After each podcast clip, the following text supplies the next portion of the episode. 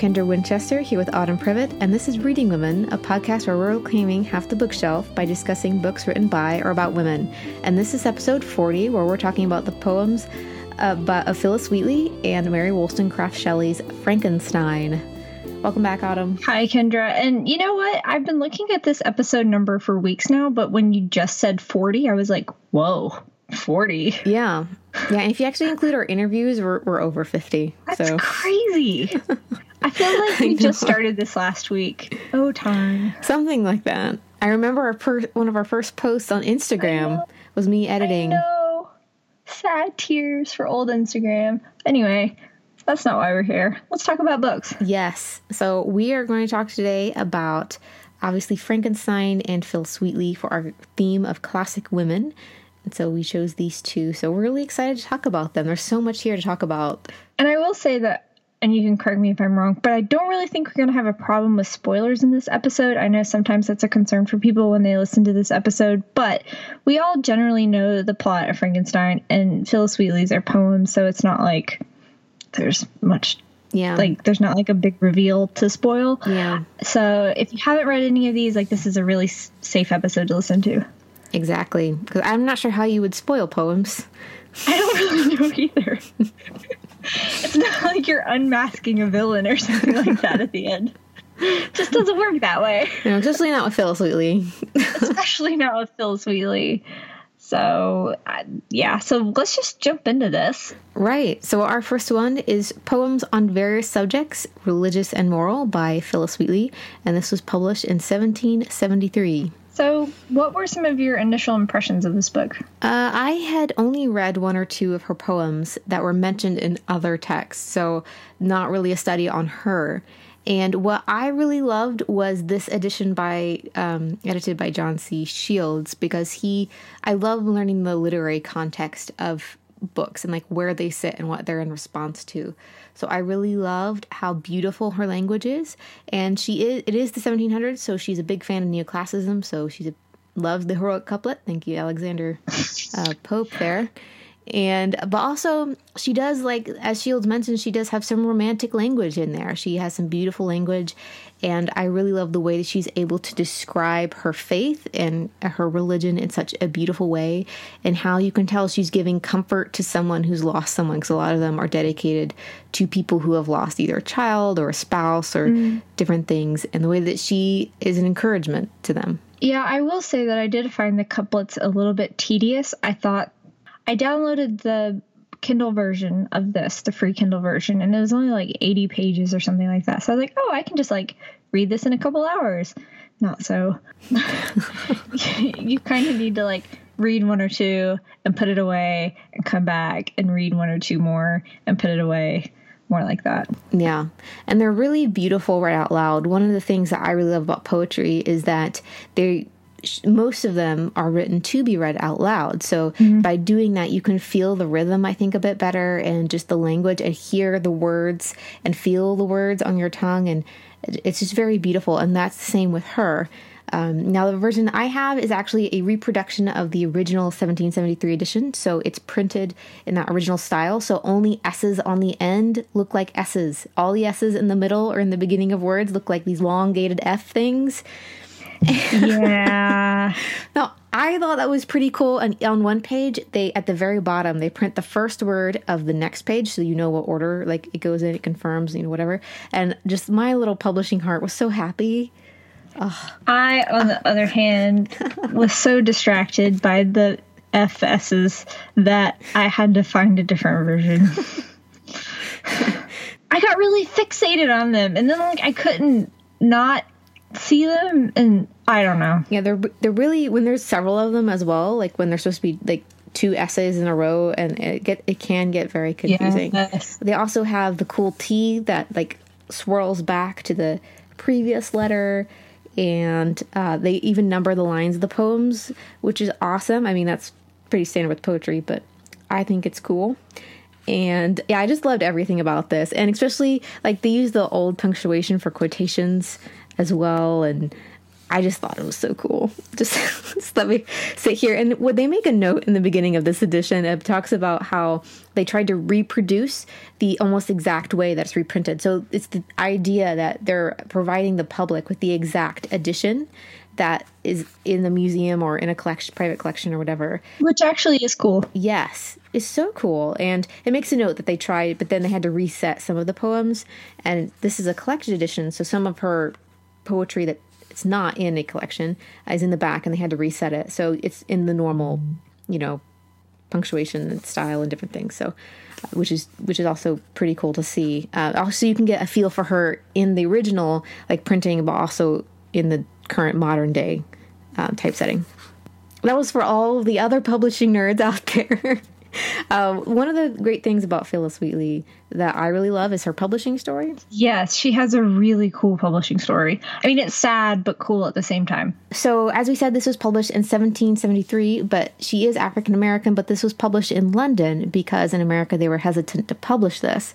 And one of the reasons is because she is, you know, she was an African American slave woman who wrote this poetry. And as we mentioned in our previous episode, both her master and a bunch of dudes had to sign a thing that was put in the front of her poetry collection that said that they confirmed that she indeed wrote these poems. I mean, I just my mind boggles. Like, how insulting is that? It is so insulting. It's insulting, but then at the same time, it's. She did get this confirmation that they put in the front of her collection, but she eventually went over to the UK and she met a bunch of famous people. And she had the Countess of Huntingdon funded the collection. So even though Phillis Wheatley actually wrote a second collection, she wasn't able to get funding for that, unfortunately. And um, she actually she eventually did get married to a free African American man who was a grocer. Um, and then they had two children who unfortunately passed away. And then he was taken to debtor's prison, and then she and her other child died of illness. Mm at third, and she was 31 when she died. So young. She wrote most of these poems like around the time she was 20 or so. Yeah, I think she's either 19 or 20, something like that, which is actually really incredible if you think about it. And that's one thing that the essay in the back says is that some people have criticized her poems for a lot of different reasons. And he's like, hey, she was only like 19. I bet you couldn't do any better at 19. And that's so true. I mean, like, they're really elaborate and really stunning poems. I still couldn't write a poem that good, that's for sure. So anyway, so Shields talks about how she he says she is not a great poet, but she is a good poet and she should be recognized for how good her work actually was. And he feels like her work hasn't been appreciated as much as at least in his studies that he thinks it should. And so he lays out a lot of information about her poetry and why he loves her poetry and which is really cool. So i love how they have the extra essays in this collected works edition. I'm not sure what's in the Penguin Classics edition, but it is really cool to see that kind of literary criticism on her poetry. Yeah, and I think it's really helpful, especially with someone who wrote so long ago, just to understand the context, the political climate she was writing in, or like the historical context that she was writing because I really think it helps like frame what she's trying to do. Yeah, and she did such beautiful work, and she was a woman of great faith, and she wrote a lot of these poems, uh, as we mentioned, you know, for deaths, or she had a lot of patriotic poetry. I think she wrote one for George Washington. She did. You know, Kendra, we've been talking about how beautiful her writing is. Do you have a passage that you can read? Yes. So I have my favorite. Now, I don't think this is her best poem, uh, the editor really loves a poem called On Imagination, but I really love uh, a poem called To a Lady on the Death of Her Husband. Um, and this is an example of one of those like in memoriam type poetry. Um, also, just know that when I'm reading this, all of the S's are as F's, so you're just gonna have to bear with me. okay, so it says, Grim monarch, see deprived of vital breath, a young physician in the dust of death. Dost thou go on incessant to destroy our griefs to double and lay waste our joy? Enough, thou never yet wast known to say, though millions die, the vassals of thy sway. Nor youth, nor science, nor the ties of love, nor aught on earth thy flinty heart can move.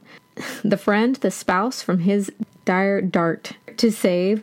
In vain we ask the sovereign of the grave. Fair mourner, there see thy loved Leonard laid, and o'er him spread the deep impervious shade.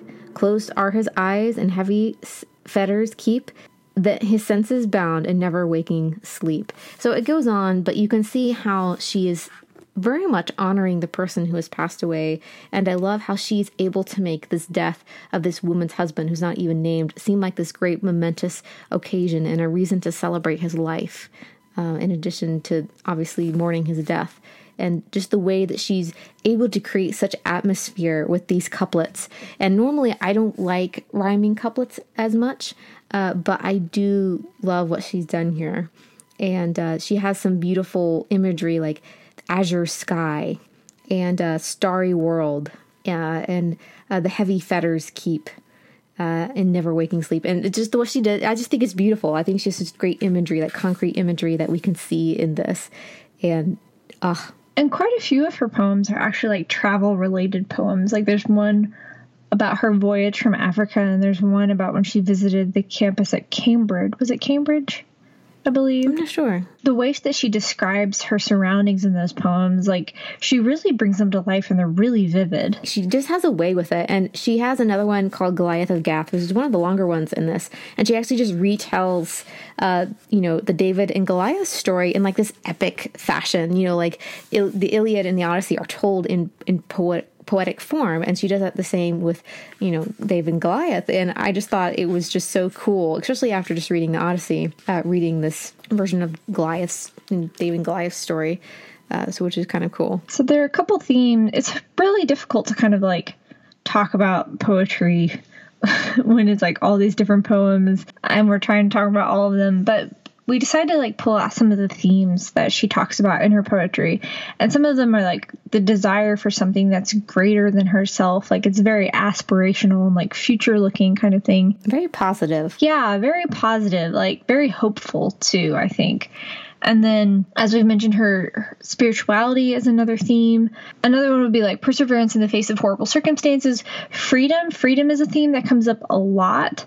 And then, obviously, patriotism with all she all of her poems about one about George Washington, about the American Revolution, and she talks about King George some too in some of her poems. She's able to write with such clarity, and you can tell she was a a thinker as well. She didn't just write beautiful words, she was thinking about these things and she was thinking about imagination. And one of the things that one of the essays really geeked out about was her thoughts on imagination and where it came from and what it does to us as human beings, which I hadn't even, I, I hadn't thought about this. What? and so she's like discussing this as like this like 20 year old writing these poems about it, like putting your thoughts in poetic form. Like what? I can even do that now, trying to talk on this podcast. And she's doing it in this beautiful way with these heroic couplets. And do you want to read a couple of the opening lines of what imagination? Yeah, this poem that I'm talking about called On Imagination. It says, Thy various works, imperial queen, we see, how bright their forms, how decked with pomp by thee. Thy wondrous acts in beauteous order stand, and all attest how potent is thy hand and she just it goes on for a couple uh, pages. And she talks about just imagination and where it comes from and some of the things that have come from our imagination and just a lot of figurative imagery. Uh, a lot of times we see a lot of concrete imagery in, in some of her other poems but this one she she has a lot of different metaphors for making thought concrete kind of so you're going like the other direction. And I find that very interesting seeing a different type of poem from this and I can see why all of the critics are really love this one. Yeah, she really does show a range because, like, from the one you read before, the more of the in memoriam style poem, and then she has more historical kind of poems, and then this mix of like really abstract, kind of fanciful, more creative kind of poems. So her range is incredible too. And I haven't gotten to her other poems in like all of her poems in the back, but she also um, has some poems uh, that you can tell she was very opinionated. And it talks about the selection of the the poems that went into her first collection, and then some of these other ones that they left out because they were more opinionated. So she has some about uh, theology. So she has a discussion or argument against atheism and a, uh, an address to the deist. And she's very opinionated and she lets you know what she thinks. Uh, only they rhyme in couplets. So it's like it's sort of like you think Alexander Hamilton, only for real and in couplets. and she just, I mean, she's so smart and she just did a great job. I didn't know what to expect when I picked this poetry uh, as our discussion and as one of our picks for this month, but I'm so glad I did because she's so vivacious and, and brilliant. And there's also letters in this collection that I have where she talks about in her prose, and I haven't read those yet, but obviously this dude is a huge fan. That's definitely, I'm going to finish that. And also, like, the version that Kendra and I both read is like the big Oxford University Press edition. But as I mentioned in the last episode, there are free versions of this collection of poems that you can download online or get on your Kindle. So if you want to just kind of see what she's like or read some of her most famous poems, that's a really easy way to kind of familiarize yourself with her work and what she's doing. Yeah, definitely. And uh, there's so much heritage in Phillis Wheatley being the first African American uh, person to publish a, a, work and just how that tradition started with Phillis Wheatley and has moved forward from there. And I would be very interested in reading more uh, uh, essays about her works and how they affected the rest of, you know, African American women writings. And of course, we talked about that anthology in our last episode. So I'm sure there's some discussion in there as well. I just, uh, there's so much here that you could talk about. And it's one of the older pieces of writing that we have as Americans because it was even before we were actually a country. Yeah. And that's something that was interesting. I, math is not my strong suit, but when she was talking about King George and things like that, I, I, was like, why is she talking about King George? And I was like, oh, that's why, because this is like pre Revolutionary War kind of stuff. And we all should know about the Revolutionary War and what order it happened, thanks to Lin Manuel Miranda. So, which I haven't listened to yet because I want to see it live before I listen to the soundtrack. What? you haven't listened to it yet? How did I not know this? Hashtag purist. Anyway, so that is that you done with the Phillis Wheatley? I'm done. Okay, so that was uh, poems on various subjects, religious, religious and moral by Phillis Wheatley, and definitely, you'll def- guys will definitely want to go check that out. So our sponsor spot is us. We have an Etsy store that you that is linked on our website and will be in our show notes. And there we have blind dates with a book where you can uh, where you give us your three most recent beloved books, and we will send you a blind date with a book. And we've had a lot of fun doing these. We really have. And Kendra asked me the other day, she when I was packaging up yet another set of orders to send, she's like, How many of these have we sent? And we've sent over 20 now, which is only in like a couple months. So you guys are like really loving it. And so far, all of the feedback that we've gotten is people love the books that we've sent them. And they're a lot of fun to pick out and send. And I handwrite little notes to stick in them and all of that. And we also have Reading Women award seals and award kits, which include stickers and bookmarks and just a lot of different things. And we also have tote bags. So if you wanted to show off your Reading Women swag at the library or wherever uh, you want to, uh, you can have a tote bag. And I think they're pretty cool. I love the design. We also recently dropped the price of our hardback blind date books, and a lot of our hardbacks are are more recently published books, and they're really some really amazing picks. So if you're interested in getting a, a hardback or we're concerned about the price, we decided to pull it down just a little bit. And then also we have a survey right now which you can access. I think through our in, through our Instagram, and I think it's on our website. I don't know. But if you fill out the survey, you can get a 15% off coupon code to use in the Reading Women store, which applies to everything in there in your entire purchase. So it's not just like on one item. So if you have the time to take a moment to fill out the survey, not only will it help us make the podcast better, but you can also get some books for 15% off. And we will have a link to the survey and to our store in the show notes. So, our next discussion book is your pick, Autumn. Yes. So I chose to talk about Frankenstein by Mary Wollstonecraft Shelley. And as I mentioned before, part of the reason I wanted to talk about this book is because it is this book's 200th birthday this year. So it was published in 1818. That's pretty incredible. It is pretty incredible. And let me see if I can find it. Yeah, so it was published January 1st, 1818. Oh, that's pretty cool. so happy birthday to Frankenstein. So this was your first read through Frankenstein. So what was your initial impression of the book? Uh, well, I was like 20 pages in, and I was like, "Wait a minute, what am I reading?" because it was this guy who's writing this letter to his sister about this expedition that he's taking to the Arctic, and he's lamenting the fact that he doesn't have a friend to share it all with. And I was like, what is this? Like, I have no understanding of like what's going on. And if you only have like me up until this point had like a cultural idea of what Frankenstein was, like I was expecting some sort of like it was a dark and stormy night and someone rolled it to a castle and lightning was everywhere, right? Which is not what this book is about in any way, shape, or form. There is lightning, but it has nothing to do with the animation of the monster. Uh, there are no castles. There are usually like huts on the hillside. Um, yeah. So it was definitely not what I thought it would be. Yeah, it reminds me of like when you read Dracula and it's like, what? That's what, what? Josh said. I've not read Dracula either. I actually fell asleep listening to Dracula, so that might not be the best recommendation. Uh, the interesting thing though is like Mary Shelley, and I didn't put this together until like a year ago. I don't know, like sometimes information goes into your brain and then like it doesn't stick or something. I don't know. But so she is the daughter of Mary Wollstonecraft, who wrote A Vindication of the Rights of Women. And then her dad was William Godwin, who was a political activist and a political writer. So she has very firebrand sort of parents. So a lot of people were like, well, it's inevitable that she's a writer. And she actually started Frankenstein like Phillis Wheatley when she was 19. And wasn't that the famous story where they're all trapped in a little house and it's raining and they have this competition to see who can write the best ghost story? Yes, because they were telling like Germanic ghost stories. And then she was like, well, I'm going to try that. And then like she didn't really. And then she had a dream. And then she woke up from the dream and there came Frankenstein. So. Yeah.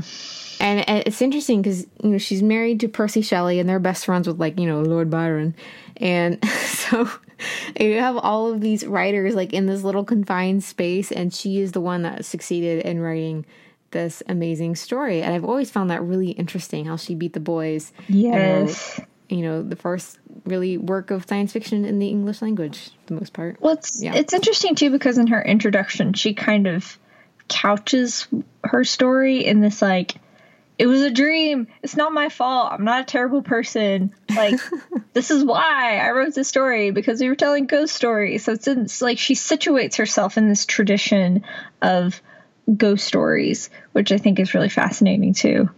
And she also, the book is very referential to her personal life. So there's multiple references to Paradise Lost by Milton, and then also the Rime of the Ancient Mariner. And she'd heard a telling of the Rime of the Ancient Mariner, like before it was even published. And so she wove that into the story, which is crazy that like she was so influenced by it before it was even like a thing yet. And only in hindsight can we go back and kind of see how important that is. So, The Rime of the Ancient Mariner is a poem like Paradise Lost, and it's about a sailor who's returned from a long sea voyage, and he like telling the story when he gets home, which is how Frankenstein starts. It's about this guy, as I said, who's like on this Arctic expedition, and he's relaying the story to his sister. So there's like a parallel there, and then. Uh, which I thought was really cool. Yes, you can tell like she's so many different allusions in the book to different works of the time, and it means you would have to have met all of these really famous literary people and be very, you know, up to her eyeballs in literature because of the you know the crowd, you know, the people she hang out with, and all these different things, and she does like there's so much in there. And i find it interesting that you mentioned that she couches all this information because i mean she was a woman publishing this really kind of disturbing book in you know 1818 which is like you know what at georgian era or whatever like jane austen something like, like, that. whatever. And so yeah. I find that really fascinating that you know women have had to like oh it's just a dream like you know haha whatever like they can't be serious. Mm-hmm. Like literary writers they always have to like try to disguise it as something else. Well and i think too you see that in the fact that the subtitle for Frankenstein is the modern Prometheus. Prometheus is a mythological character who is credited with creating man from clay, and he's also the one who takes fire from the gods and gives it to humanity. So not only is she like orienting herself with like these folk tales and ghost stories, but she's also like orienting herself with Greek mythology and legends and like situating herself in that tradition as well, which I would assume would be to give her story credibility. Yeah, and it's really interesting how she does that because Prometheus he rebelled against the current gods of you know and he and he gave the fire when he wasn't supposed to. He's like you know the, the titan whatever. And then he was punished by being tied to a rock and having this eagle come and eat his liver every day. Since he's a god it regenerates. So it happens over and over. Uh, but you can tell like there's a there's a sense that frankenstein is being punished for what he has created and he's continuously mm-hmm. punished. It's not just like this one-off thing. And you can tell because he's like writing he's writing these letters telling all his story and you can tell he's like in classic romantic emotional anguish about all of these things. And it, you definitely see all that through there and i i just really love that. Yes. Well and i knew you'd be able to explain all that better than i could so thank you kendra. But even like on a so on a literal level like that happens but like on a even more abstract metaphorical level when Victor Frankenstein creates the monster who's never named, which I also don't think I realized that before. The creation of the monster really destroys his family. Like it sets fire, as it were, to like his whole life and existence and tears it apart and burns it to the ground. So like at the end he has nothing. So she even takes it in that way, in a more of like a abstract kind of way. And I like what you said in the past podcast of like the whole, you know, uh, you know Jurassic Park like just cuz we can do it should we do it? And it really you know should you know Prometheus give fire to humans just cuz he can? And you should Frankenstein give life to this creature uh, just because he he can? And you know science you know at the time was you know this big thing. And so there's the whole discussion of, of religion versus science and how she also takes that theme as well in there with the whole, you know, creating life thing. Well, I feel like with all the especially film adaptations of Frankenstein, there's a big hoop-de doo over like the actual animation of the monster, and that part was left completely out of the narrative, which shocked me. There's a lot of description about like how he gathers the parts and the amount of time he spent and the amount of research that he spent and how he like goes to Europe because he's in Switzerland and how he goes to Europe to like consult with these scientists so that way he can animate this person and but there's actually like no description of like how it happens, which I was really surprised by. I was expecting like lightning and fireworks and electricity, but slime. Right. you know, it, it really is is like this, you know, philosophical in-depth look at life and what makes us human and all of these really deep thoughts. And, and, like you said like you wouldn't think that from all of the different portrayals of frankenstein and his monster in you know media whatever. It's not about this thing violent and empty-headed thing. And you know the, the monster is very very intelligent which also is not in media. No. And like i said in the last episode he uses like $11 words, you know, like they're huge words. And one thing that really struck me by the time, especially by the time I got to the end, so we have like the story of this kid, and I can't remember his name. That's how important he was to me. This guy who goes out on this Arctic expedition, and then Victor Frankenstein tells his story, and then the monster gets to tell his story. And so the you know, after seeing all this from Victor Frankenstein's perspective, the monster's like, how cruel of you to create me knowing that I could never have a companion because I'm so ugly and I'm so hideous. No one could possibly love me. So what's the point of my even existing? Which is such a fascinating question, like to even ask. You know, it's a very high level question to ask too. And it reminded me, as he's talking about his motivations for why he did the things that he did, it reminded me of the Count of Monte Cristo, you know, Edmond Dantes in that story. And I love the Count of Monte Cristo and how he's motivated by revenge. And I felt like there are a lot of really similar connections to the monster who's like, the reason I've destroyed all these things that you care about is because you did this really horrible thing to me by giving me life, which is not the conclusion that I was expecting at all.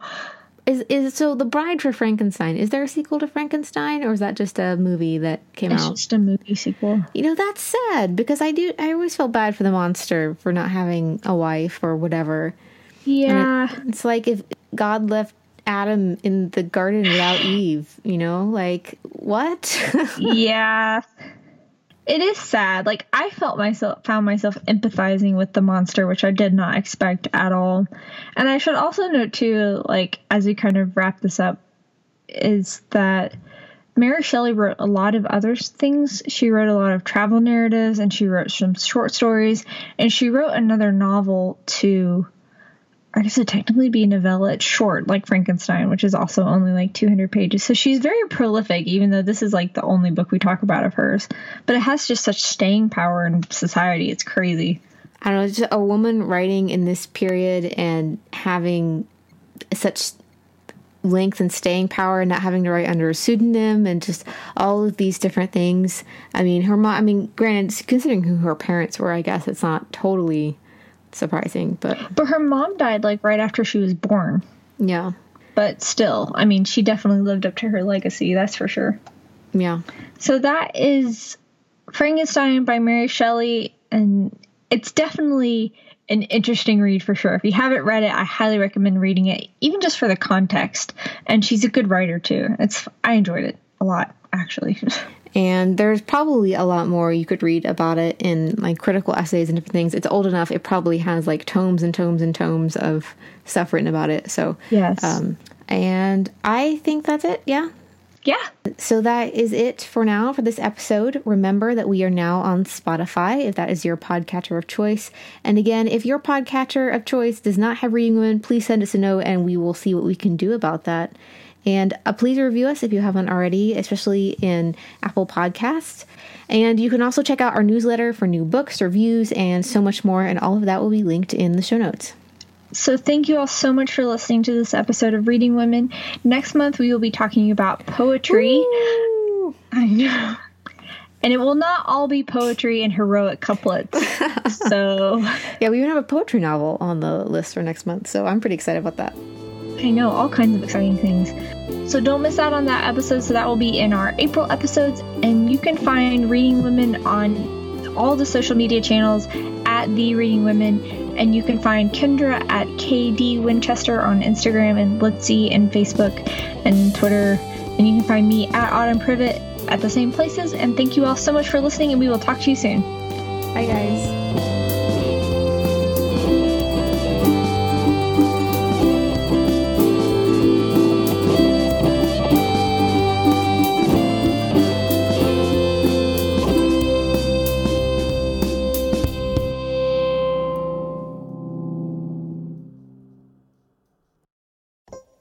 Storybound is a podcast where acclaimed writers read their essays and stories, which are then scored by unique and award winning composers, with each episode hosted by myself, Jude Brewer. With Storybound, you'll find a whole array of genres and musical styles, some painful yet sweet, or hilarious yet tragic, all brought to you by the Podglomerate and Lit Hub Radio. Hi, I'm Sopan Deb. Hi, I'm Megan Angelo. This is Tommy Orange. This is Amanda Stern. This is Phil Klay. Hello, this is Stephanie Danler. My name is Chloe Caldwell, and you're listening to Storybound. Storybound. This is Storybound. Storybound. Storybound. This is the Storybound podcast. Season 2 will be arriving on July 14th, with new episodes every Tuesday, featuring writers like Stephanie Danler, Garth Greenwell, Tommy Orange, Chloe Caldwell, and more. Make sure to subscribe today on Apple Podcasts, Spotify, Stitcher, or wherever you get your podcasts. And tell a friend, because the next best thing to hearing a great story is having someone to share it with.